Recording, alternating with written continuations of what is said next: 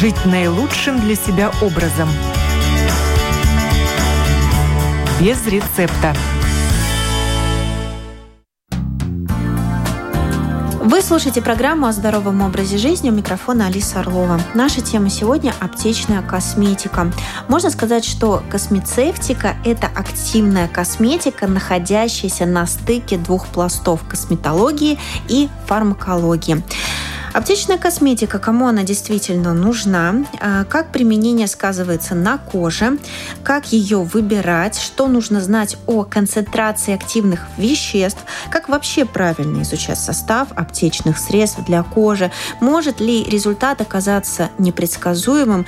И вписывается ли косметика с аптечной полки в концепцию здорового образа жизни. На эти вопросы будем отвечать э, с экспертом. У нас в гостях Яна Белова, врач врач, дерматолог, онколог. Здравствуйте. Здравствуйте, Алиса. Благодарю вас за приглашение и с огромным удовольствием сегодня отвечу нашим слушателям на все интересующие вопросы.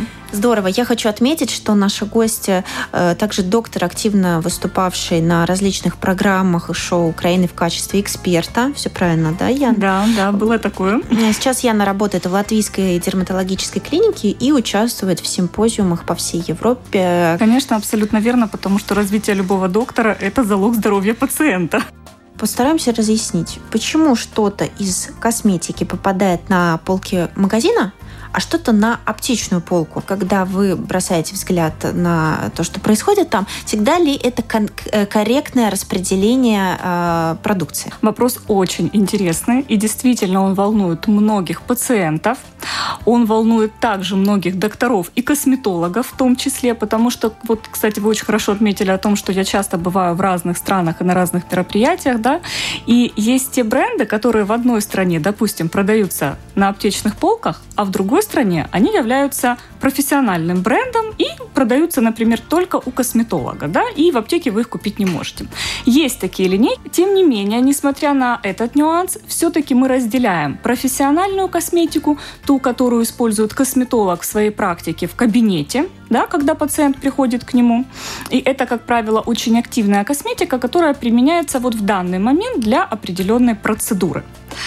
И есть дерматокосмецевтика или космецевтика. Это те продукты, мы не называем их препаратами ни в коем случае, да, потому что она не лечит, но тем не менее обладает терапевтическим эффектом. То есть она насыщена таким количеством полезных ингредиентов, что даже с помощью этой косметики мы можем, ну не то чтобы вылечить, но привести кожу в очень и очень хороший вид. И вот эта дерматокосмецевтика, как правило, и продается на аптечных полках, да, и является аптечной косметикой.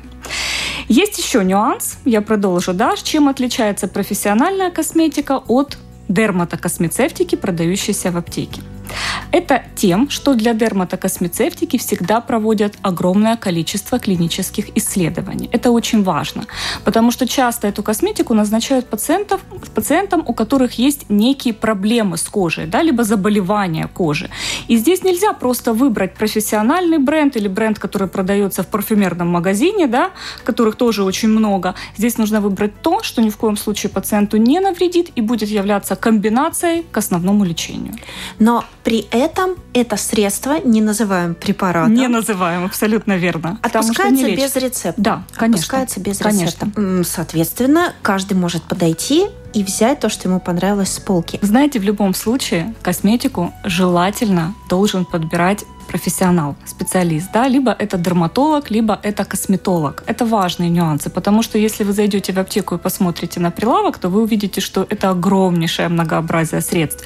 И выбрать что-то для себя абсолютно верное, наверное, могут только те, у которых у кого нет совершенно никаких проблем с кожей, да, но таких людей единицы на самом деле, потому что у каждого из нас есть некие жалобы, у кого-то сухость, у кого-то жирность, там где-то прыщик, где-то э, еще что-то, что нам не нравится, и вот здесь необходима помощь специалиста специалиста. А, в аптеках есть всегда провизор, который, как правило, тоже осведомлен о э, брендах, да, и может подсказать. Но тем не менее, наши пациенты, мои пациенты, они всегда хотят что-то выбрать самостоятельно, да, без помощи доктора или там провизора.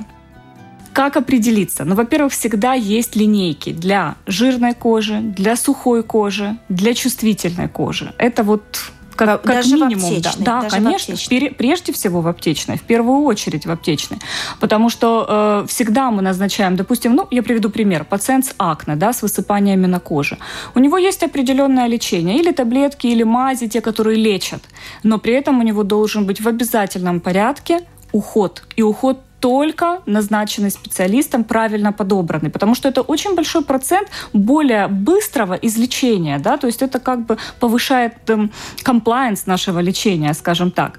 И вот здесь надо выбирать. И, конечно, если пациент имеет жирную кожу, и тут ему предложили там косметику для сухой кожи, это категорически неправильно, и мы можем только усугубить лечение, даже если назначили превосходные препараты лечебные.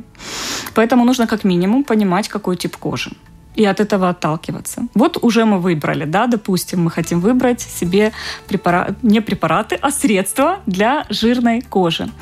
И можем задать вопрос провизору, да, что у вас есть, из каких серий, да, из каких брендов есть линейки для жирной кожи, либо же для сухой кожи. На сегодняшний момент, кстати, среди дерматокосмецевтики есть не только средства, разделяющиеся да, по типу кожи, а еще и, например, антиэйдж средства, для омоложения кожи. Это тоже входит на сегодняшний день в дерматокосмецевтику. Эффект белого халата. То есть вот тот фармацевт, mm-hmm. да, который стоит mm-hmm. в аптеке и продает. То есть если фармацевт, то он посоветует точно то, что избавит от морщин, от прыщей, от пигментации, вообще от всего на свете. Это на нас тоже влияет. Наверняка влияет. Сила воздействия. Да, сила воздействия. То есть нужно, нужно тоже как бы это учитывать, если Конечно. мы идем в аптеку. И, наверное, как-то делить на два, на, на, на 10. Да, я поняла вопрос. То есть многие думают, что если купили что-то в аптеке, да, то это излечит от всех болезней. Конечно, нет, потому что, еще раз повторюсь, дерматокосмецевтика – это не лечебный препарат, это средство, для ухода за кожей. Но, тем не менее, за счет определенных формул, протоколов, да, которые созда, создавали химики, биологи, да, э, и таким образом мы получили эти э, средства, да, вот за счет такого количества, огромного количества компонентов, да, э, правильно подобранных, мы можем получить очень неплохой терапевтический эффект. И иногда может показаться, что, о, да, от косметики мне становится лучше, если имеем какое-то заболевание. Но на самом деле действительно может быть лучше, но либо на определенный этап, да, потом все равно наступит обострение, если мы не вылечили заболевание. Либо это такой экспресс-эффект, как я говорю, да, когда мы кожу, за кожей ухаживали неправильно или какими-то не очень качественными вещами, и тут мы приходим в аптеку, нам дают действительно средства из замечательного, классного дерматокосмецевтического бренда, пациент начинает пользоваться и первые 3-4 дня видит на самом деле такой ошеломляющий эффект, да, кожа другая, ей это нравится, она начинает менять свою, скажем так, свою структуру, но это эффект м, такого м, экспресс, экспресс-эффект, я это всегда называю, да, потом в любом случае нам нужно э, продолжить использование, да, и вот здесь уже должен все-таки подбирать специалист, потому что, ну, не всегда бывает так, что мы можем правильно это сделать. Что в списке проблем, которые можно решить с помощью аптечной косметики? Начнем с вопроса, кому подходит дерматокосмецевтика, да? Отвечу просто. Она подходит всем. То есть каждый человек причем с детского возраста, потому что есть некоторые дерматокосмецевтические средства, которые позволительны к использованию практически с рождения. Это различные средства для ухода за кожей младенца, солнцезащитные средства в том числе, да, это все дерматокосмецевтика. Поэтому от нуля и э, до э, нескончаемого возраста, да, мы можем использовать дерматокосмецевтику. Нет противопоказаний к ее использованию. Она выходит на рынок только тогда, когда она прошла клинические испытания испытания. И она абсолютно безопасна, она имеет наименьшую токсичность, потому что это очень важный момент исследования именно на э, токсичность косметики. И вот она имеет наименьший процент, да, то есть она практически безвредна для нашей кожи. Но вот здесь уже э, вариант выбора правильной линейки, правильных ингредиентов. Очень часто мы назначаем дерматокосмецевтику как раз-то при угревой сыпи, или мы называем это акне. Да, это так и есть. Э, без нее мы не обходимся в лечении. То есть к основному лечению мы добавляем средства по уходу за кожей с акне, и это только дерматокосмецевтика. А, пигментация, да. На сегодняшний день тоже много средств, которые могут позволить осветлить пигментные пятна, но не избавить от них полностью. Нет такого золотого средства в аптеке. А, что еще? Однозначно солнцезащитные средства. Сейчас как раз актуально лето, я об этом должна сказать. Я всегда говорю только дерматокосмецевтические продукты только их. Просто мы выбираем, опять же, те, которые нам подходят по текстуре, там SPF-фактор, да, солнцезащитный фактор, который входит в зависимости от фототипа кожи. Ребенок, взрослый, масло, крем, их огромное многообразие на сегодняшний день. И таким образом мы подбираем средства. Mm-hmm. Вот, наверное, такие нюансы. Есть ли в аптечной косметике антибиотики? Нет. Нет, антибиотик это всегда лечебное средство, да, оно отпускается по рецепту, даже если это наружное средство, да, то есть не таблетированная, не таблетка, а если это крем, допустим, с антибиотиком, он всегда по рецепту, поэтому нет, антибиотиков нет. Хорошо, а что может быть самое сильно действующее в составе? Наверное, это кислоты это кислоты. И опять же, есть разница, да, например, профессиональная косметика, которая в кабинете косметолога, и там могут быть, допустим, кислотные пилинги. Их дома делать нельзя мы не даем их в руки пациенту. Это делает только косметолог. Но, тем не менее, те же кислоты могут входить в дерматокосмецевтику для применения в домашнем уходе.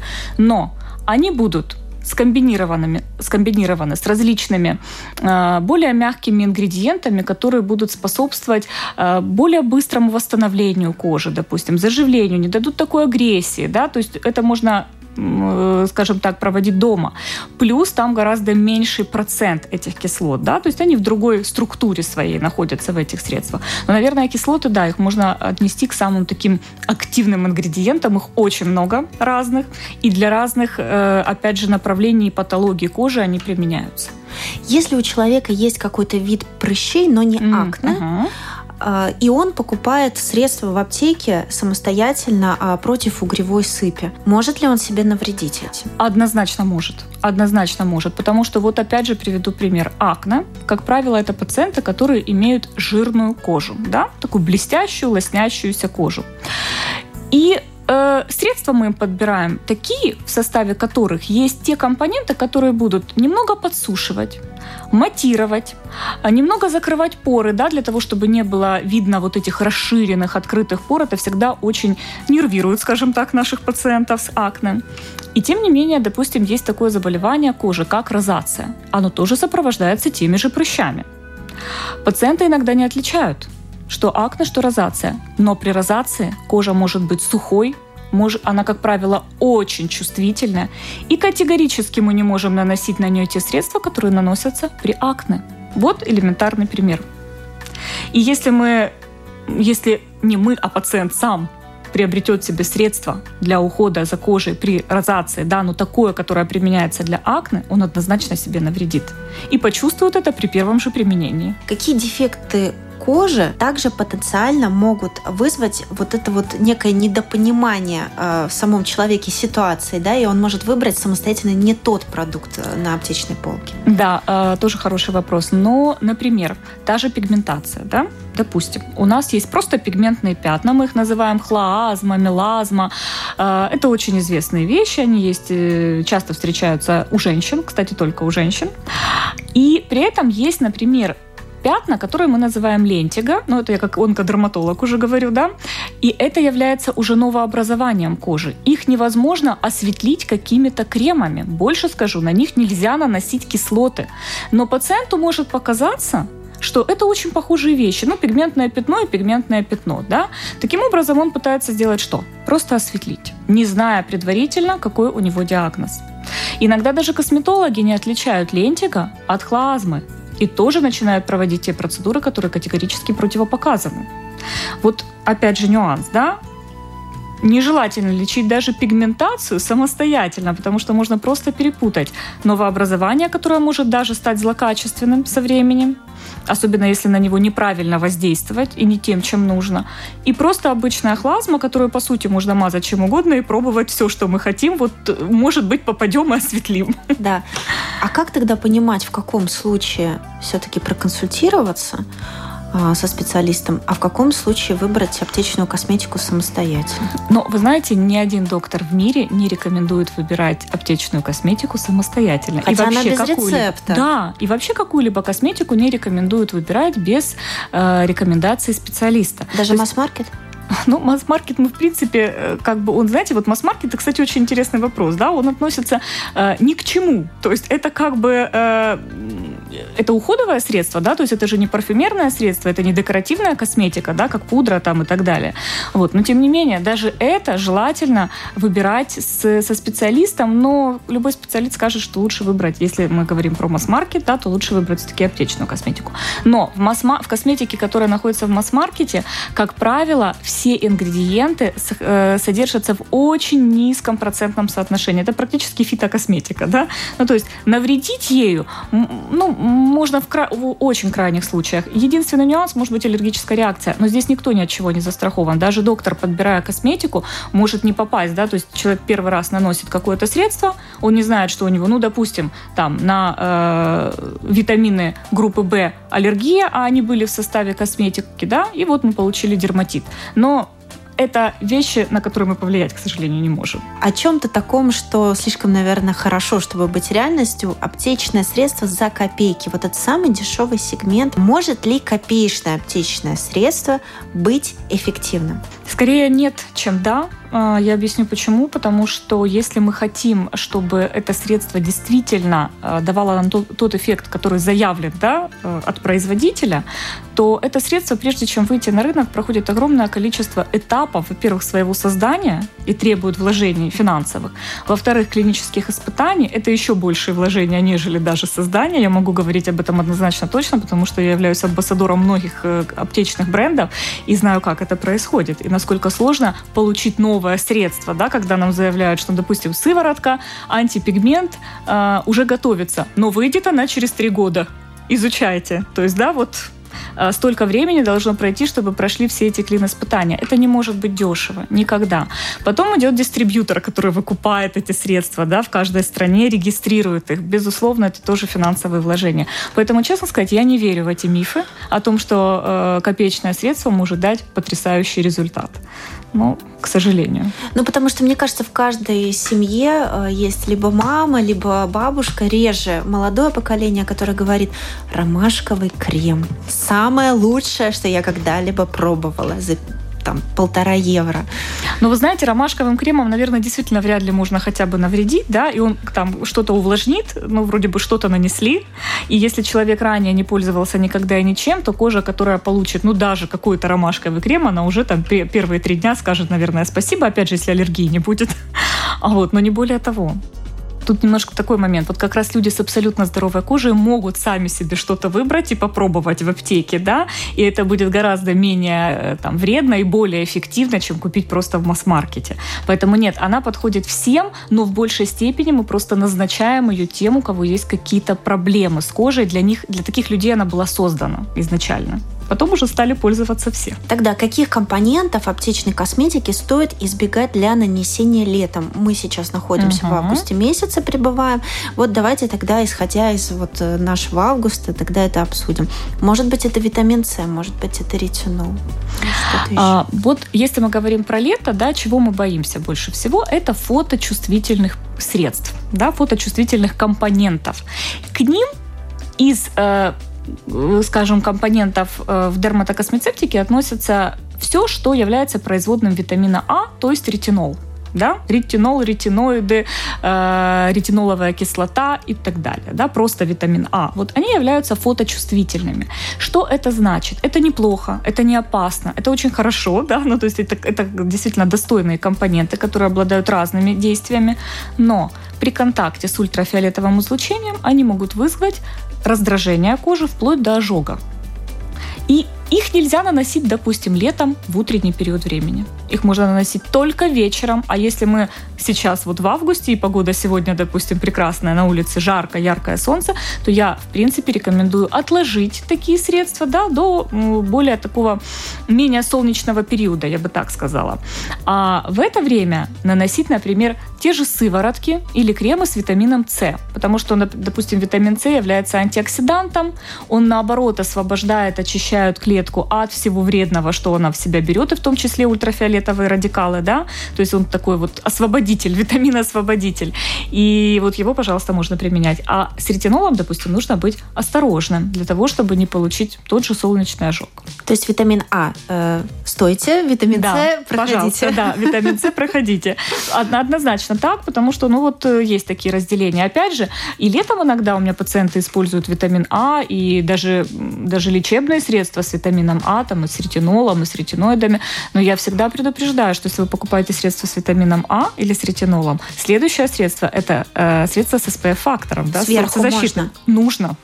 Но, опять же, как сверху? Э, летом витамин А можно наносить только вечером, а SPF утром. Но он все равно э, делает кожу фоточувствительной, даже когда мы утром умываемся. Поэтому нам следует нанести уже что-то, что будет защищать от ультрафиолета.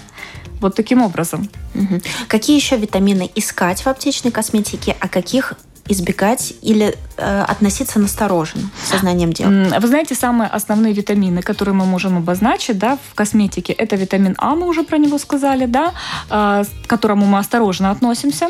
Это витамин С, который мы очень любим, но опять же, тут вот мне часто задают вопрос, о, у меня аллергия там на цитрусовые, здесь будет точно так же? Нет, это разные витамин С, абсолютно тот, который находится в еде, и тот, который применяется для, э, с целя, ну, в целях э, нанесения на кожу, да, косметический витамин С. Разный абсолютно процент.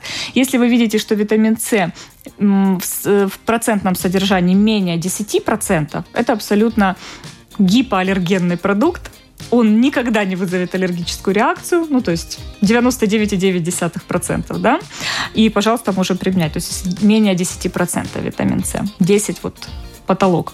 Что мы еще ищем? Витамин Е токоферол может так называться действующее вещество, это синоним да, витамина Е, тоже очень активное вещество, а, обладает и антиэйдж эффектом, да, омолаживающим, и восстанавливающим эффектом.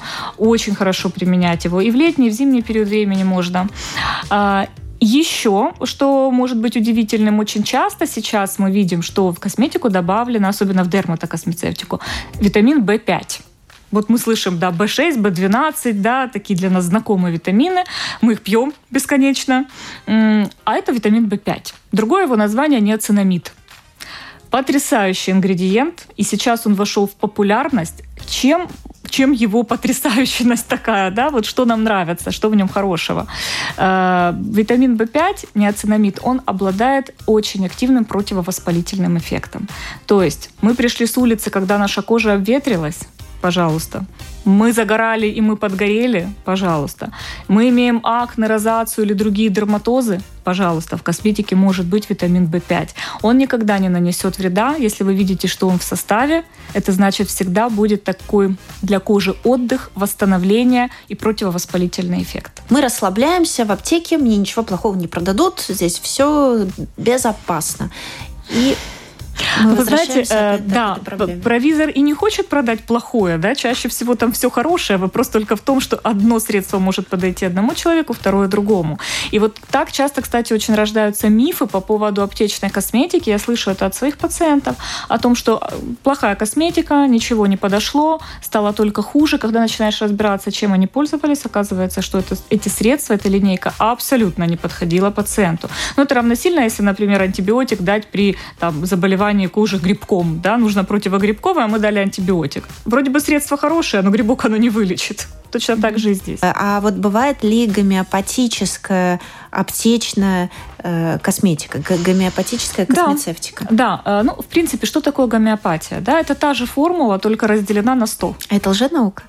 А, ну, это, в принципе, не наука. это направление фармакологии, я бы так сказала, да, гомеопатия, она имеет место быть во всем мире. Вопрос только в другом, что, опять же, она не лечит. То есть, когда заявляют о том, что гомеопатия можно вылечить, это совершенно неправильно. Гомеопатией можно проводить профилактику, можно реабилитировать человека, да, но ни в коем случае не лечить, потому что те компоненты, которые там находятся, они могут быть, вот там смотрят, да, наши пациенты говорят, ну подожди, это же вещество есть там и в лечебном средстве, да, только в лечебном средстве оно имеет, ну, допустим, процентное соотношение там 20% да, такого-то вещества, а здесь 0,2 Может 0,2 сравниться с 20%? Ну, конечно, нет. Да? То есть это вот только поддерживающий эффект, какой-то восстанавливающий эффект да, для длительного использования. Почему все гомеопатическое нужно использовать там по полгода, а то и год, да, пока там наступит эффект? пока пройдет процесс накопления в организме этого вещества. Э, это не лженаука, это просто не, не лечебное средство, точно так же, как и дерматокосмецевтика. Вот и все. Mm-hmm. Поэтому здесь нужно просто понимать, что мы делаем. Да. Э, мази – это не совсем косметический продукт, да. но иногда встречаются советы использовать именно в таких целях. Какая-нибудь цинковая мазь, э, может быть, точечно, mm-hmm. да, на какое-то воспаление на лице, прыщик.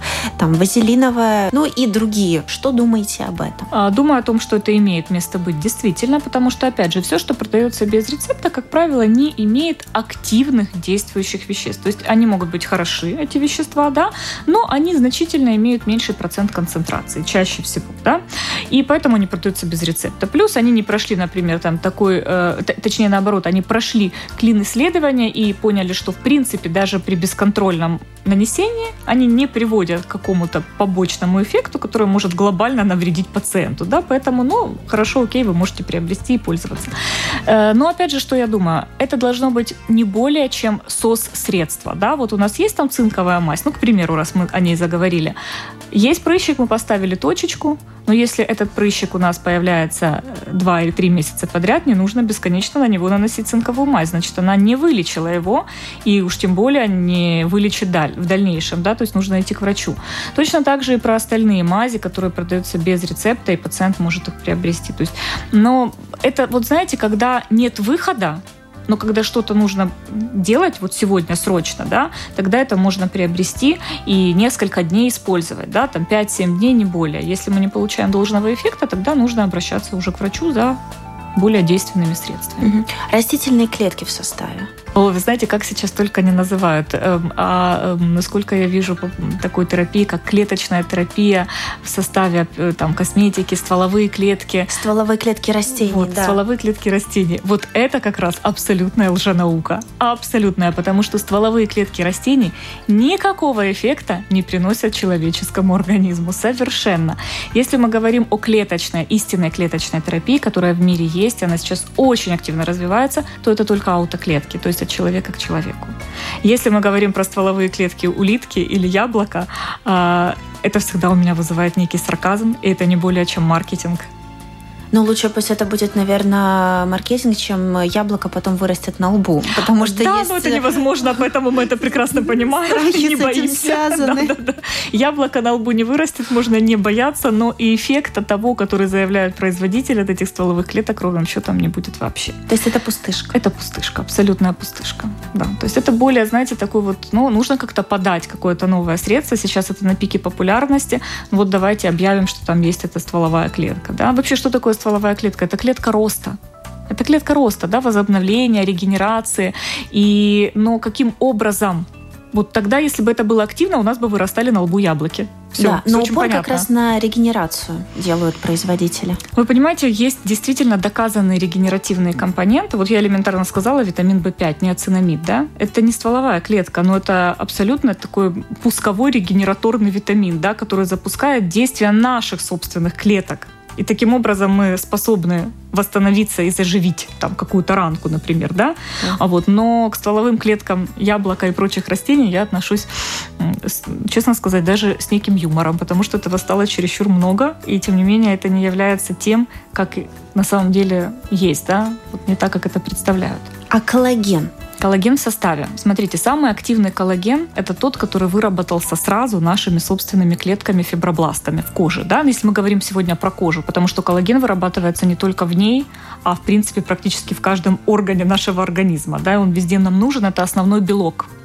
Но мы говорим про кожу. И вот есть клетка фибробласт, которая его синтезирует, его рождает. И вот тот коллаген, который она высвободила сразу, активно, самостоятельно и является самым эффективным для нашей кожи. То есть нам нужно не коллаген добавлять, а нам нужно стимулировать фибробласт, чтобы он сам вырабатывал этот коллаген. И тогда будет эффект. Вот а это чем правильно. он стимулируется? Теми же витаминами. Витамин это прекурсор коллагена. Почему добавляют витамины, например, в космецевтику, да? Потому что, например, витамин С это четко тот витамин, который воздействует на клетку фибробласт, и она начинает вырабатывать коллаген. То есть это один из этих компонентов. Мы их называем прекурсорами, то есть таким ключиком, который заводит этот механизм. Но, например, одно время угу. пили порошковый коллаген. И сейчас как... пьют. А что вы об этом думаете? А, абсолютно недоказанный механизм, и действительно это тоже вариант пустышки, потому что коллаген питьевой а, в кожу поступает в последнюю очередь. То есть он поступит куда угодно, к суставам, к костям, я не знаю, там, возможно, даже к сердечной мышце, да, это тоже имеет значение. Но к коже он попадет в самый, в самый последний момент, совсем в доли процента, и не даст ровным счетом никакого результата уже пока вот он пройдет все эти механизмы переработки в нашем организме. Поэтому, на самом деле, если вы возьмете вот эти э, средства да, с коллагеном питьевые и почитаете состав, то вы увидите, что э, там написано, да, какая-то там фракция коллагена, а дальше идет огромный перечень витаминов, микроэлементов, которые туда добавлены. И, по сути, работают именно они. А гиалуроновая кислота, она, по-моему, просто везде да, встречается. О ней мы сегодня еще не говорили. Они... Гиалуроновая кислота на сегодняшний день в очень большом количестве средств и именно дерма дерматокосмецевтики. И опять же, гиалуроновая кислота – это кислота, которая нужна каждому человеку. Это такой межклеточный матрикс, да, то есть вот у нас есть вот эти белки, коллаген, эластин, да, они как кирпичики, а между ними есть пространство, его нужно чем-то заполнять. Вот оно заполняется гиалуроновой кислотой. И тогда у нас вот такая красивая структура, уже такой домик получается. Без гиалуроновой кислоты эти белки, они будут иметь пустоты, да, между собой. И мы никогда не будем получать красивой, здоровой кожи. Вот гиалуроновая кислота, она, по сути, отвечает за здоровье нашей кожи.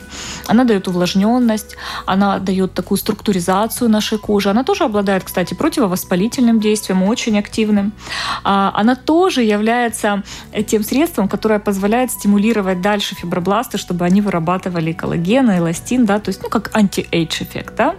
А, то есть она по сути, обладает очень большим количеством действий и эффектов. Да? То есть это не только увлажнение, это еще восстановление, это такая ревитализация, мы это называем, да? то есть восполнение, восстановление кожи. И плюс еще противовоспалительный эффект. Да? Но за этой косметикой не обязательно идти в аптеку ее, в принципе, достаточно да, свободной ну, продажи. Абсолютно верно, но тоже качество гиалуроновой кислоты, ее формулы, да, ее молекулы которая добавлена в компоненты, плюс то, что еще к ней присоединили, кроме гиалуроновой кислоты, как правило, там в креме, например, да, находится еще какой-то компонент. Это тоже хорошо. Вот надо смотреть, что там как да. это все сочетается. Опять же, гиалуроновая кислота может быть назначена и тем, у кого сухая кожа, и тем, у кого жирная. Вот многие думают, что это только тем, у кого сухо. Нет, она нужна абсолютно всем, такой наш структурный компонент очень важный. Mm-hmm. Да, на нее, если есть гиалуроновая кислота в э, средстве, это уже хорошо. Уже можно поставить галочку возле него. Мочевина в составе. Мочевина тоже хороший вопрос и важный вопрос, но с ней нужно быть немножко осторожным. Да, мочевина это то, вещество, которое было создано как раз для лечения, для коррекции, да, давайте так, не для лечения, для коррекции некоторых состояний кожи. Допустим, те, у кого есть гиперкератоз, то есть нарастание э, роговения, чешуи кожи, да, вот именно мочевиной мы можем отшелушить его. Э, для кого используется, для кого мочевина может быть. То есть это гиперкератозы на лице, в том числе, ну, пациент не может себе поставить этот диагноз самостоятельно. Это должен сделать только врач, дерматолог. Но для тела вполне, да, вполне возможно. То есть если кожа тела а, имеет шелушение, вот повышенное шелушение, да, иногда мы там одежду снимаем и видим прям чешуйки остаются, да, на обратной стороне. Пожалуйста, мы можем использовать мочевину. Очень популярно. Тоже есть разный процент. То есть если мы там для э, тела в целом используем 5-10%, то, например, для кожи стоп можно использовать даже мочевину 30%. Какую аптечную косметику нельзя наносить на кожу, когда есть какие-то царапины, ссадины? Вы знаете, тут сложно так ответить на этот вопрос, чего нельзя. В каждой ситуации по-разному. И тут дело не в самой дерматокосмецевтике, а дело просто в веществах. Например, если у нас есть рана, мочевину на нее не надо наносить, сразу могу сказать, да? То есть на нее лучше нанести там, где есть тот же витамин В5 или та же гиалуроновая кислота, да, потому что она увлажнит и даст большую регенерацию, к примеру. А, поэтому не надо наносить на поврежденную кожу, допустим, там там сыворотки с активными кислотами. Это тоже не нужно делать. Да? Допустим, если мы сделали пилинг у косметолога, и пришли домой, и тут у нас сыворотка перед глазами с витамином С, с витамином Е, не нужно усиливать этот эффект от пилинга, да, потому вроде что бы простые вещи, вроде но не все вещи, да. понимают. Да. То есть не нужно усиливать эффект. Давайте просто заживем после пилинга, а потом вы вернетесь к своей сыворотке, да, пусть она была супер хорошей, замечательной, но вот в данном в данный момент вам не нужно ее наносить, да, кожа и так повреждена. Пожалуйста, озвучьте три пункта, которые нужно держать в голове, когда идешь покупать э, косметику в аптеке самостоятельно. Мы должны хотя бы попытаться определить свой тип кожи, да, ну я не знаю, откройте Google, интернет, сейчас очень много различных тестов, и в принципе можно попасть, ну так, на 90% в точку, да, определили тип кожи, это уже шаг к тому, что выберем что-то правильное. Дальше, не надеемся на то, что косметика вылечит высыпание, акне или другое заболевание кожи. Это только уход, она ничего не лечит. То есть не идем с иллюзией в голове и в розовых очках. Да? Мы просто подбираем себе уход за кожей, не более того. Это, наверное, второй пункт. Ну и третий пункт. Помним о том, что провизор – это не дерматолог. И говорить провизору «поставьте мне диагноз, пожалуйста, и потом назначьте мне лечение из косметики» тоже не нужно, потому что ставим в неудобное положение и провизора и получаем для себя неправильный, не тот эффект, на который мы рассчитывали. Спасибо большое. Благодарю. С нами была Яна Белова, врач-дерматолог-онколог. Ну и дай бог всем так хорошо выглядеть, как вы. Благодарю вас, Алиса. Большое спасибо. Мне было очень приятно сегодня с вами общаться спасибо в этой студии. Вам. Завершаем этот выпуск пожеланиями здоровья, живого интереса и благоразумия. Вы слушали программу «Без рецепта». У микрофона была Алиса Орлова. До новых встреч в эфире.